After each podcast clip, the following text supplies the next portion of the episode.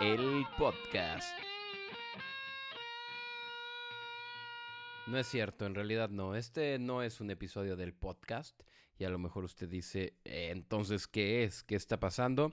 Bien, no va a haber episodio el día de hoy y tampoco el próximo domingo porque eh, pues desde el 2019 que no había tomado vacaciones y en este momento cuando usted escuche estas palabras, esta transmisión, yo voy a estar, no sé, no sé qué voy a estar haciendo, pero el domingo voy a estar eh, en la playa. Muy a gusto porque pues se casan unos muy buenos amigos que eh, pues estimamos y queremos y fuimos a su boda, eso pasó. Y pues eh, no llevábamos, digo, llevábamos más de un año sin hacer nada y pues pedimos una semanita nada más. aprovechando que ya el mundo está volviendo a lo que era antes, ¿no? esperemos que cada vez sea más parecido a lo que era antes. Eso de la nueva normalidad para mí me parece una imposición que jamás voy a aceptar nueva normalidad, por Dios, es cómo dictan las autoridades acorde a lo, que para ellos es más conveniente que la ciudadanía deba comportarse. Eso no se llama nueva normalidad. Para cuando usted escuche esto, nosotros ya vamos a haber volado en el aeropuerto. Seguro, seguro ya voy a haber tenido mis típicos problemas de aeropuerto, como, como preguntarles cosas sencillas como, ¿por qué me tengo que quitar el cinturón? Eh, o cosas así, ¿no? Bueno, creo que en vuelos nacionales no te piden que te quites los zapatos y cosas de esas, ¿no? Y pues ya, eh, son los pocos lugares que quedan en este mundo donde uno puede ser racista. Los aeropuertos son eh, lugares donde se justifica mucho el racismo, sustentados o con esta herramienta que utilizan que es la estadística y su hermana gemela, que es la probabilidad. Eh, combinadas son desmadre. Entonces ellos dicen, pues es más probable que la gente de cierto color transporte cosas indebidas y es más probable que la gente de cierto color quiera explotar. Y pues ya, estoy haciendo los chistes ahorita obviamente para no hacerlos en el avión. No sé por qué a la gente eh, no les cae muy en gracia que los digas ahí o al momento de despegar o que digas las cosas curiosas como que son 90 segundos en los eh, cruciales en los que se tiene que alcanzar cierta altura. Esas cosas no le gusta a la gente que las digas en el avión. Entonces yo dije, ¿por qué no decirlas antes en mi justificación y en esta disculpa? Eh, por no hacer episodio este domingo y el que sigue. Y la verdad, eh, yo sé que pues es algo que usted y yo tenemos entre nosotros, que no es algo que tendría que tener una obligación de subir. Pero ya hay una relación así extraña de siglo XXI eh, con las personas que escuchan esto y pues dije, al menos un domingo eh, salgo con esto y platico con ellos un poco, mis reflexiones hacia el viaje. Y ya, ya solo va a ser una semana donde me ausente. Fíjate que en este grupo de las bodas yo les daba un consejo eh, donde ponían cosas de quién ir, digo, a dónde ir, este, contratar estos traslados del aeropuerto a tu hotel, que son cuestiones carísimas, ¿no? Hay gente que vive de eso, nada más, de transportar gente del hotel al aeropuerto, allá en, a lo mejor usted ya sabe dónde estoy hablando, así es de Cancún. Si nos escucha de otro país, Cancún es un lugar muy bonito que también tiene la Ribera Maya, donde el turismo es tan poderoso que logró sacar Uber. A lo mejor usted que nos escucha de España, de Chile, de Argentina, de Francia, de Suecia, no sé cómo rayos alguien nos escucha en Suecia. Slovansengen eh, nos escucha por allá. Eh, pues sepa que Uber no funciona en esa parte. En todo México sí, pero ahí lo lograron sacar. Entonces solo funcionan taxis y sistemas que te mueven y que todo es carísimo. Eh, extremadamente caro. Y no me refiero, a lo mejor hay gente como Zuckerberg, que todo se le hace barato en la vida, pero hasta el mismo Zuckerberg, el mismo Jeff Bezos, ahora Bill Gates, ¿no? Que diga, ya estoy divorciado, voy a irme eh, pues a buscar chicas a Cancún, pues él también podría hacer esta comparación de precios y decir, es irreal que quieran cobrarte por moverte 20 kilómetros del aeropuerto a un hotel, eh, pues 500 pesos en oferta, cuando pues es como lo que sacan eh, tres, cuatro salarios mínimos en este país, para que entiendas. O sea, te quieren cobrar lo que jornada más baja, que ya casi nadie gana eso. Desgraciadamente sí hay gente que lo gana, pero te quieren cobrar por 30, 20 kilómetros, pues lo que serían eh, pues unas mínimo unas 36 horas de trabajo en México. Y yo les daba entre de los consejos de, de, qué hacer y demás. Y recuerden este, confirmar y todas esas cosas. Eh, algo que encontré sobre aviones y cuáles son los peores lugares en el universo que te puede tocar en un avión. Porque creo que esto ya es mundial, ¿no? Ya te cobran extras si quieres separar un lugar. Bueno, eh, o si no, si no te cobran extra y lo puedes separar, nunca. Según el tipo de avión, usted aquí es donde agarra eh, una pluma, le puede poner pausa, ir por la pluma para apuntar esto y tenerlo así de recordar en su próximo vuelo. Si el avión va a ser un Boeing 737 a 800, nunca use el asiento 9A. Si usted va en un Airbus 330 a 200, nunca use el asiento 39A. Si usted va en un Boeing 777 eh, o 300CR, nunca use los asientos 21A o 21K. Y usted dirá, ¿por qué? Son los asientos que no tienen ventana. Son esos aburridos lugares donde, eh, ¿qué ves? Si no llevaste un libro, si no llevaste nada, no puedes ir viendo por la ventana, eh, pues tratando de adivinar dónde estás, ¿no? Y demás, no sé usted qué hace por la ventana. Yo siempre me recuerdo la película de, de Aladdin, cuando vuelan en la, en la alfombra, ¿te acuerdas? Eh, voladora y que van por las nubes y demás, que en realidad se estarían congelando, se estarían ahogando por la falta de oxígeno y cosas demás. Pero bueno, yo recuerdo mucho esa película. Siempre, no importa la edad que tenga. Estoy seguro que aunque tenga 80 años y me pongas en un avión, me voy a acordar de esa película. Es más, en este vuelo, sepa usted que cuando estemos en las nubes, voy a silbar la canción y voy a tratar de descubrir si alguien más tiene ese recuerdo junto conmigo. A lo mejor hay una especie de inconsciente colectivo donde sí pasa. ¿Y por qué hay lugares de los aviones que no tienen ventana? Es una gran pregunta y creo que será de estas que me conteste alguien del público que me mande un mensaje. Yo encontré unas cuestiones lógicas. Encontré que las ventanas de los aviones son eh, pues también para ubicar eh, qué hay desde fuera, ¿no? Porque pues hay aviones que no tienen ventana, y, pero cuando hay pasajeros como que la regla es que haya ventanas para en cualquier eh, situación, accidente y demás, pues puedan ubicarlos. Y las ventanas que no tienen asientos encontré que Puede ser que sea eh, por uniones de, de la estructura externa del avión, del fuselaje, si se llama así, ¿no? No la regué. Y otra es porque también sirve de medición. O sea, tú quieres saber rápido cuál es la mitad del avión. Donde no hay ventana, esa es la mitad. Así, para colocarlos, para meterlos en los hangares y demás.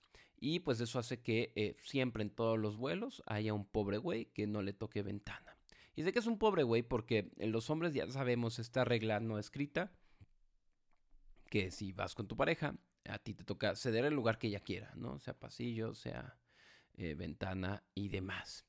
Y pues bueno,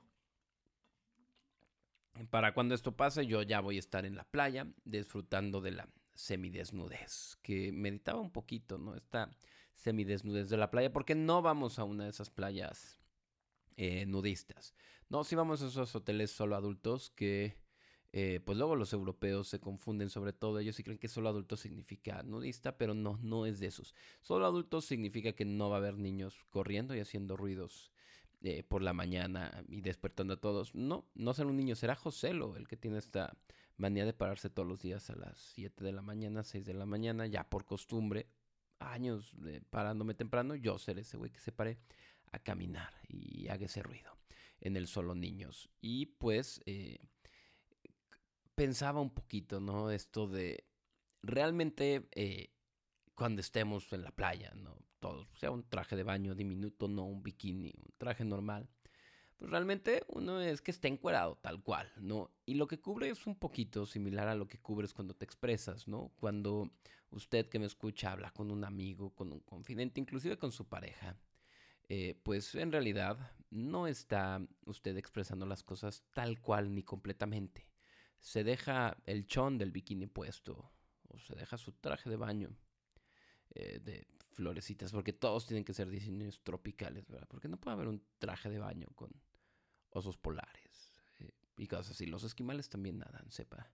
Sepa, diseñadores de trajes de baño, los esquimales nadan y ustedes nunca han hecho trajes de baño para que naden en en, el Polo Norte o, por Alaska. Eh, pues así es, y usted sepa que su pareja, sus amigos, no, no siempre pues eh, le dicen todas las cosas tal cual. Ni siquiera José en este podcast. Siempre reservamos cosas. Es un poquito eh, lo que hacemos, ¿no? Tenemos un miedo a ser rechazados tal cual somos. Y pues eso ya nos ha hecho pues tener este miedo a la desnudez. Porque verán, cuando nuestro cerebro se conformó o terminó de conformar, o sea, nosotros tenemos tres partes en nuestro cerebro, que es el cerebro reptiliano, el más viejo, que es el que se encarga, eh, nos lo llaman por allá, por el cerebelo abajo, lo que se une con tu médula espinal, se encarga de todo lo que es involuntario, todo lo que tú no tienes responsabilidad alguna. Por ejemplo, de que lata tu corazón, eh, y dije responsabilidad porque no tienes ni competencia ni responsabilidad. O sea, si fuera un crimen, un delito que latiera el corazón, pues tú no podrías ser responsable, no entra a tu voluntad. Eh, pues eh, un poco también respirar, aunque después la respiración, cuando evoluciona la persona, se, se vuelve una cuestión que también se puede controlar. Y de hecho, el nervio olfatorio es el único que no se conecta a la corteza cerebral, es así de, de antiguo. O sea, a lo mejor antes, mientras evolucionábamos, nuestros antepasados reptiles en algún momento no veían, no sentían, solo olíamos. Eh, ese no se conecta, o sea, lo sabemos por eso, porque no se conecta al resto del cerebro. Por ejemplo, tus ojos terminan conectados a tu occipital, ¿no? Para cuando veíamos ya era un, un poco más evolucionado la parte del cerebro que tenemos el olfato no llega a ese neocórtex. Luego tienes tu sistema límbico o algunos dicen tu cerebro mamífero porque se lo compartimos exactamente con los mamíferos que se ya se encarga de ciertas emociones y demás. Pero es que la gente que dice, ay, yo tengo una anaconda, mira qué bonita es mi anaconda, mira cuánto me quiere, no te puede querer. Mira, este cómo se encariña, te quiere, te quiere ahorcar, te quiere devorar. No hay sentimientos en un cerebro reptil mira mi salamandra, ¿cuánto me quiere? No, no seas idiota, no te quiere tu salamandra. En cambio me dices, mira mi perro, sí, sí hay ciertos tipos de apegos que nosotros relacionamos con afectos, pero en realidad son más, este, eh, pues apegos que, que, sentimientos tal cuales en los mamíferos y luego ya está tu corteza cerebral. Y cuando se terminó de, de formar tu neocórtex, que pues ya no es nuevo, ¿no? Eh, no sé, eso de nuevo, pues no, alguna vez lo dije, ¿no? Es como eh, todas las cosas que se quieren anunciar cada año como nuevo. Y es lo mismo, nomás le pintaste algo diferente, ¿no? Nueva Pepsi, es la misma Pepsi de toda la vida, güey. Nomás agarraste saborizantes del refresco que no se te vendió y lo echaste ahí, lo combinaste, nada es nuevo. Bueno, el neocórtex es nuevo desde hace, ¿cuántos son? 10 mil 10, mil millones de años cuando se termina esa conformación. Perdón, estoy teniendo ahí errores, eh, pero no importa, estoy confundiendo ceros. Eh, pero como este es un, una plática en la que me senté sin saber de qué iba a hablar y me solté a hablar, al estilo mañanera, exactamente. Es un programa que se ve en México por Chairos y por gente interesada en la política para ver qué tal lugares dice el presidente pues también puedo confundir años garrafalmente. Eh, se termina de conformar nuestro cerebro y ahí, a lo que íbamos, la aceptación era una cuestión tremendamente necesaria. ¿Por qué? Porque eh, si la manada te rechazaba, estabas frito, güey, estabas condenado a morir. Entonces, eh, así es como nuestro cerebro se fue conformando a no decir las cosas como quisiéramos decirlas, sino hacia complacer un poquito traemos esto de herencia, el comprarse al otro, embonar. Y en parte también es vivir en sociedad, verás, cuando usted sí tiene unos años más, eh, es decir, es de mi edad o más grande, pues habremos aprendido que evolucionamos y, sobrevivimos por adaptación. Ahora entendemos que eh, sobrevivimos y evolucionamos por socialización. Eh, por eso es que también estas cosas de la pandemia y lo que empecé diciendo de la nueva normalidad, la voy a rechazar siempre. Va a haber no estamos hechos. Tenemos milenios de historia diciéndonos socializa, socializa, socializa para que venga la política con tintes de lo más socialistas del mundo a decirnos ya no socialices, cállense. Sí, vamos a socializar. Eh, tenemos que.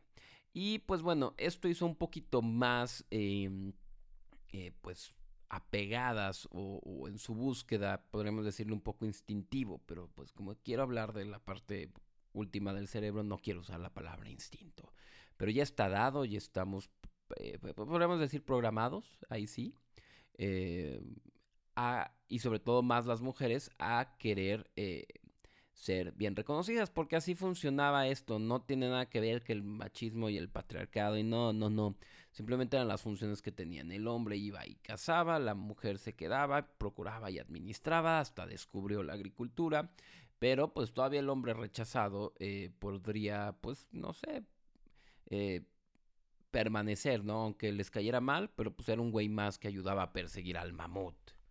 Eh, entonces, pues, un poquito más ha sido libre en ese sentido y la mujer, pues, que fuera rechazada, pues no. La sacas de la manada y ya no servía. Qué horrible, ¿no? Qué horrible era el pasado. No quiere decir que tenga que ser ahorita igual. Cuando hablamos del pasado siempre tengamos en mente eso, ¿no? Lo que fue no quiere decir que tenga que seguir siendo igual. Lo que haya sido por milenios o siglos de evolución no quiere decir que ahorita tenga que ser igual. A ver, en el momento en que tú aceptas eh, cualquier herramienta tecnológica, rechazas toda conformación del pasado. Sí, el que me dice, no, es que mira, el macho siempre ha sido polígamo, es nuestra biología. Ok, pero entonces te vas a vivir a taparrabos de lo que puedas cazar, güey. Y te vas a dormir a la intemperie. En el momento en que aceptas lo que sea de tecnología, el excusado, cabrón. En el momento en que aceptas eso, aceptas todo el desarrollo y la evolución y el momento en el que estamos parados el día de hoy. ¿Qué, qué puede ser? Día 17, el domingo 17, no sé. Yo cuando estoy de vacaciones me olvido de todo. Claro que no. Claro que no, José Luis, lo sabes. Ya nadie puede olvidarse de todo.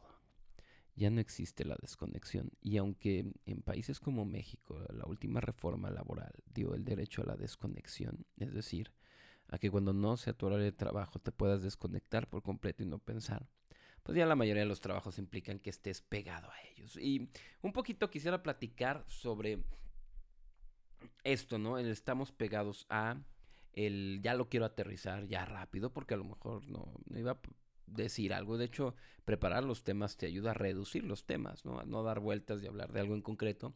Pero ya quiero aterrizar eh, en esto, ¿no? En nuestra necesidad de aceptación, nuestra necesidad de, del otro y pues eh, el, el, no decir las cosas tal cual.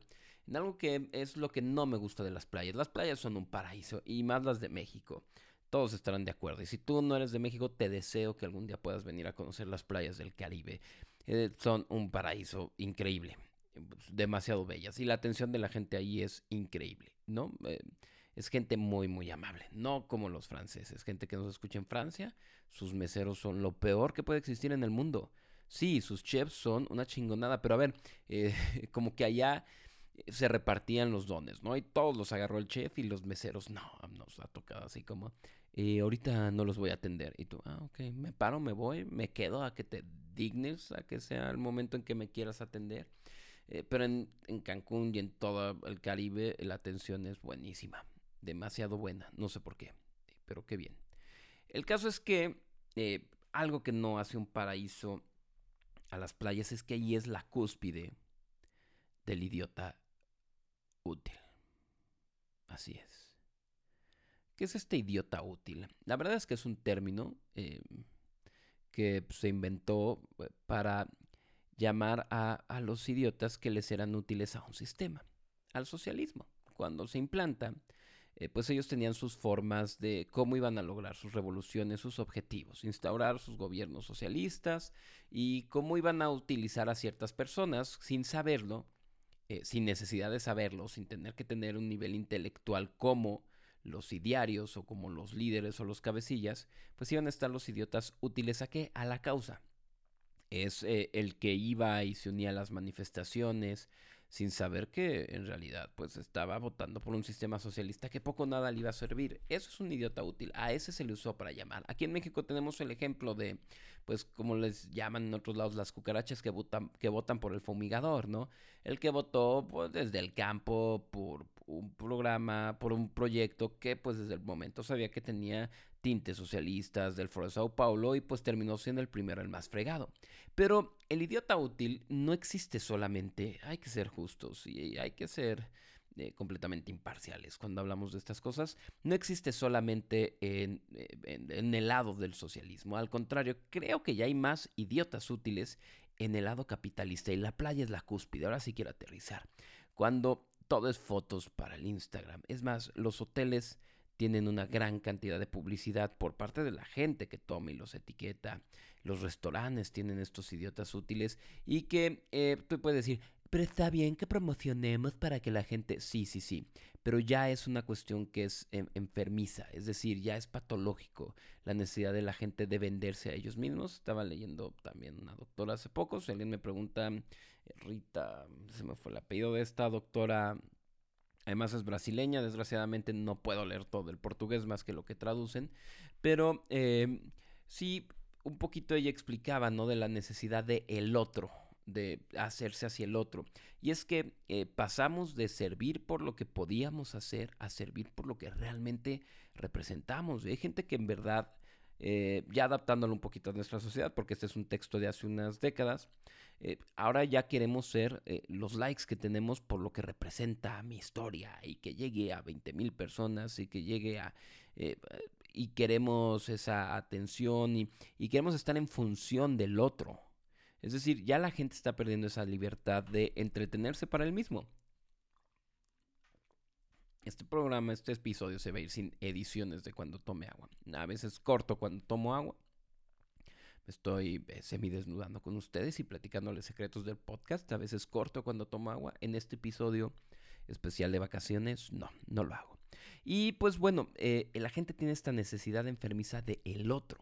Sí puede ser la cúspide de la necesidad de aceptación del otro, pero no va hacia eso, porque la gente eh, puede saberse aceptada y sin embargo tiene esa, esa necesidad de ser para el otro. Y no es un en todo amar y servir, es un ser para el otro por la necesidad de aceptación del otro, por la necesidad de reconocimiento del otro, por en el fondo eh, quizás un vacío, una falta de eh, pues autoconocimiento, autoevaluación, autocrítica y, y está finalmente una autoaceptación. En la playa todo es para todos para todos, ¿no? Van y se toman las fotos para que los vean, para que estés ahí, para que veas su gimnasio, para que veas su, su todo. Yo les prometo subir una foto con mi panza tal cual. Eh, porque sí, no puedo estar llegando y hablando de esto y luego llegar y hacer lo contrario. Y no, y tampoco estoy diciendo que yo sea la figura ejemplar. No, yo también voy a ser parte de eso. Verán mis historias. También subiré la foto de la comida padre que me encuentre y de cuánta cosas así, padre, y una que otra sorpresita. Eh, más bien ya es, platicar esto ya es un tema en el que estamos metidos, que es parte de nuestra época, ¿no? En el que nos tocó vivir. Y es un poco más complicado, ¿no? Aquí ya podemos caer un poquito a como lo explicaba este señor el coreano. Así le dicen unos, el filósofo coreano, otros le dicen Byung-Chul Han. Y la verdad es que quizás todo el mundo estemos pronunciando mal su nombre. Se pronuncia como eh, pero en realidad, él, a lo que iba es, él platica esto, esta necesidad de nosotros mismos ser... Eh, antes eh, tú tenías el patrón, el señor feudal, el rey, el que sea por el que trabajabas, y ese era quien te oprimía y ese era el quien te exigía. Y hoy, hoy en día, ya nadie nos puede decir qué hacer. Ya no hay un patrón, un señor feudal, una burguesía mayor a nosotros mismos. Somos nosotros mismos los únicos de quienes aceptamos que se nos, nos dé órdenes. Tú no me mandas, así como adolescente, bueno, así es la sociedad actual. Ya nadie acepta órdenes de nadie más que de ellos mismos. El problema es que eh, ahora también somos opresores de nosotros mismos. O sea, es como el que dice, soy, soy mi propio jefe. Sí, güey, eres tu propio opresor. Y pues en ese sentido, necesitamos una motivación porque tenemos un tirano y el tirano eres tú mismo, ¿no? Eh, tienes, tienes que convencerte de, ya no puedes decir, es que mi jefe, porque en realidad aunque tú tengas un jefe, el, eh, en esta sociedad, en este contexto, ya todo es por ti y para ti, ¿no? Eh, entonces, siempre tienes, digo, tenemos esta, esta cuestión que es también enfermiza, ¿no? Híjole, vivo, vivo oprimiéndome. Y por eso también es que todos los libros de autosuperación y, y de desea lo quiere, lo hazlo, que en resumen todos son eso, se venden tanto. Pero por Dios, o sea, creo que tiene más valor literario los subtítulos de la pornografía que estos libros de superación personal. Bueno, me excedí un poco, ¿no? Son, sí, ah, le he dicho, ¿no? Como cuestiones de primeros auxilios, pero los primeros auxilios no te curan, ¿no? Es decir, tienes un accidente, primeros auxilios muy bien, pero después necesitas el traumatólogo o el especialista de verdad. Eh, la sociedad está en eso. Y es que cada vez es más difícil, eh, porque a la vez de que nosotros nos oprimimos a nosotros mismos, eh, necesitamos esa motivación porque no tenemos otra razón para oprimirnos, porque tampoco tenemos un argumento. En la inmediatez en la que vivimos necesitamos una tremenda motivación. Al contrario, o sea, todos estos cursos que te dicen es que tienes que motivarte, no es cierto, no sean idiotas, tienes que también aprender a trabajar sin motivación aunque tú dijeras, hoy estoy cansado, estuve haciendo mis maletas, no sé qué, voy a hacer las cosas porque las tengo que hacer. Y eso ya no te enseñan, siempre te dicen, busque tus metas, encuentra un trabajo en el que diviertas, te diviertas y lo amas y no trabajarás un solo día de tu vida. Eso es estupidez.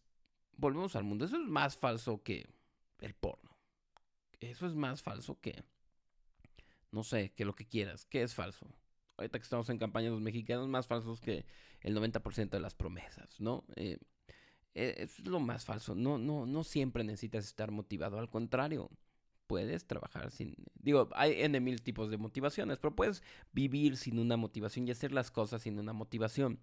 Pasa siempre. Por eso es que la gente anda tan neurótica por la vida, porque cree que siempre tiene que estar motivado. Y vivir siempre motivado es como vivir siempre ebrio. No se puede. No lo busque, no lo intente usted. O sea, sí, sí puedes tener unas motivaciones a largo plazo, son tus metas, sí tienes unas motivaciones de lo que necesitas, no sé, fisiológicamente. ¿Qué te mueve a comer el hambre? ¿Qué te mueve a tomar agua la sed? ¿Qué te mueve al baño? Eso. ¿Qué te mueve a escuchar este podcast y a seguir hasta este minuto en el que sea que estemos? Tu necesidad de entretenimiento, tu necesidad de pertenencia. Perteneces a este grupo de gente que no sabes quién es, eh, a lo mejor sabes quién es el que te lo recomendó, pero sabes que se empieza a escuchar en diferentes lados, perteneces a ese grupo, aunque no lo conozcas. Eh, pero el problema eh, de todo esto, aparte de que vives eh, con esta necesidad de motivación, porque, ojo, no, no es que esté mal, es que tenemos que también un poquito conocernos porque ya estamos inmersos en esta dinámica y es muy difícil salir. Entonces lo primero es como que darnos cuenta de, es como que de repente estabas en la fiesta en la boda en la que estamos todos con el baile, baile, eh, y de repente dices, no, esto está mal, ¿por qué estamos haciendo esto tan ebrios? Pero dices, ya no puedo, no puedo salir de la dinámica, pero sí puedo reconocerlo para que en un caso extremo alarmante de, oye, un momento, eso de empezar a quemarme anteles no está bien, tú puedes reconocer y actuar ante cosas extremas, ¿no? Pero eh, un poquito, eh, ya no puedes salir, es como la víbora de la mar que te está llevando por ahí, ¿no? A lo mejor si ves que alguien que se cae, se cae, pues esto te sirve como para decir, no, un momento, no me debo de caer igual que los demás. Pero bueno, y a la par de todo esto que te platico, existe este factor que es lo más, más, más cabrón de todo. Mira, cuando eh, la hegemonía de órdenes o de poner el estatus o la forma de ser era una religión, era un rey, solo tenías que agradar al rey. ¿No? Te mandaba el rey y tenías que agradar al rey te mandaba la ley de la Iglesia Católica en Occidente, eh, pues no sé, eh, el sacerdote maya, ahorita que estoy en Cancún, y solo tenías que agradar a esas reglas, a ese, y lo demás te podía valer gorro. Un poquito envidio a la gente que hoy en día puede estar tan apegada a su religión y lo demás valerle gorro. Eh. Son la única, las únicas personas que pueden así como que no hacer caso a lo que los demás digan de ellos. No, no hagas caso lo que la gente opine. No, no todos podemos hacer eso, solamente la gente muy religiosa puede. Ya nada más ellos pueden. ¿Es bueno o es malo? No sé, es lo que ellos pueden. Eh, porque ahorita el problema es que tenemos que agradar a todo el mundo sin saber quién es. Como eh, cuando haces esto, subes una publicación a tu red social y ya tienes esta necesidad de agradarle a todo el mundo, de tener este reconocimiento que ahora es cuantificable, que eso es lo peor, que ya se puedan contar el número de likes, es lo peor del mundo. Es, es, es así como que eh, la forma en la que nos estamos echando ácido en los ojos cada vez que abrimos una red social, que todo sea tan medible, mesurable, cuantificable, es la cúspide del cientificismo, ¿no? Medir hasta las emociones, medir hasta el éxito de la sociabilidad de las personas. En fin, todo esto es lo que yo pensaba conforme me iba a la playa eh, para estar tranquilo, sí, eh, de repente me incomoda un poco mi panza. No lo va a pasar, mi panza no es lo que me incomoda. Eh, me incomoda un poquito más la humedad en la comida, de todo. Cambian las cosas. Eh, voy a estar pensando seguramente que la misma receta que preparan en ese hotel sabría muy diferente si la preparan en mi casa, simplemente por la altura. A los 1451 metros sobre el nivel del mar que yo vivo, el agua más o menos hierve como unos 89, 90 y tantos grados. El café pues, se enfría mucho más fácil. El café en la playa puede, puede alcanzar 95 grados si quiere algún enfermo hacerlo. Y eso es, y eso pues la gente de la playa lo debería saber. A ver, amigo de la playa, amigo cogenito, ¿a qué temperatura se, se, cocina la jaiba? Eh, ¿Se cocina el pescado? A 60 grados. A 60 grados las células ya se cocinan, ya se mueren. Y tú quieres que me meta el hocico algo a 96 grados, 94 grados. ¿Por qué? ¿Por qué hacen eso? Eso es agresión. El café debería estar regulado y decir, el café se toma a 56 grados. Pero eso está bien frío. Sí, pero quiérete. Quiérete.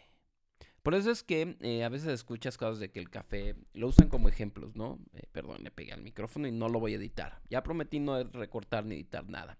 Por eso es que eh, de repente usted y va a ver que usan el café que digan que tiene el mismo número de razones por las cuales es bueno y saludable y tiene antioxidantes y tiene propiedades, más propiedades que un niño de 8 años jugando turista o que Bartlett. Y por otro lado va a escuchar el mismo número de opiniones de que el café es malo. Sí, pero es malo, por ejemplo, eso. A más de 60 grados dicen que es cancerígeno. Pues claro, mientras más células te quemes de la lengua y del esófago y de tu garganta, pues más alta la probabilidad de que una al reformarse o al rehacerse o al salir otra, pues salga cancerígena, cancerosa y demás. Eso es. En la mayoría de los casos, todo lo que dicen, esta es propensa a cáncer. Sí, mata células y es la probabilidad más alta de que si necesitas generar más, una sea de las mala onda. En fin, pues muchísimas gracias por escuchar este espacio. A lo mejor algunos eh, lo pueden escuchar la mitad en un domingo, la mitad en el otro. ¿Quién soy yo para decirles qué hacer? Yo no soy ese guardacostas, ese guardaalbercas, como se le llame, la persona que te impide aventarte un clavado cuando la alberca es de menos de un metro. A ver, hacer bombitas se puede hacer en un chapoteadero, porque no dejas a la gente que se divierta. No, todo incluido debería ser sinónimo de diversión incluida. No de decirle, señor, joven, joven, señor, señor, y ponerme a dudar de, soy joven, soy señor, ¿qué soy? Solo para pedirme que no me aviente clavados de bomba en donde la alberca está poco profunda. Y es que luego te pones a buscar en los, en los hoteles y no hay ninguna zona suficientemente eh, profunda para un clavado. Entonces creo que más bien debería haber una negociación, ¿no? Te hacen firmar cosas y, y llenar cosas, ¿no? que bueno, ya a veces nada más es la placa de tu, de tu coche, si llegaste en coche ya. Pero has de firmar una, como una un convenio donde, a ver, tú aceptas que el hotel no tiene parte suficientemente profunda para echarte un clavado, pero que aceptas las consecuencias de echarte un clavado donde a ti te dé la gana. Y pues ya, muchísimas gracias y nos vemos en dos semanas. Voy a abrir mi calendario para saber. No, la verdad es que eh, yo regreso el domingo 23, que si no voy a alcanzar a grabar nada. Eh, y pues eh, espero poder sacar algo por ahí del 25, 26 o alguno de esos días. Si no, ya hasta el 30 de mayo para cerrar este mes. Perdonen maestros por no hacer un especial, pero eh, em, su día, ¿no? Pero eh, yo espero que esto dé más de una vuelta y tener también especial del Día del Maestro y cuántas cosas se celebra el estudiante, ¿no? El 23 de mayo, sí, estoy en lo correcto y, y meterles más temas. Muchas gracias y pues nada, nos escuchamos en el próximo episodio, un episodio de verdad del show de José Lo, siempre y cuando usted y Dios quieran. Show de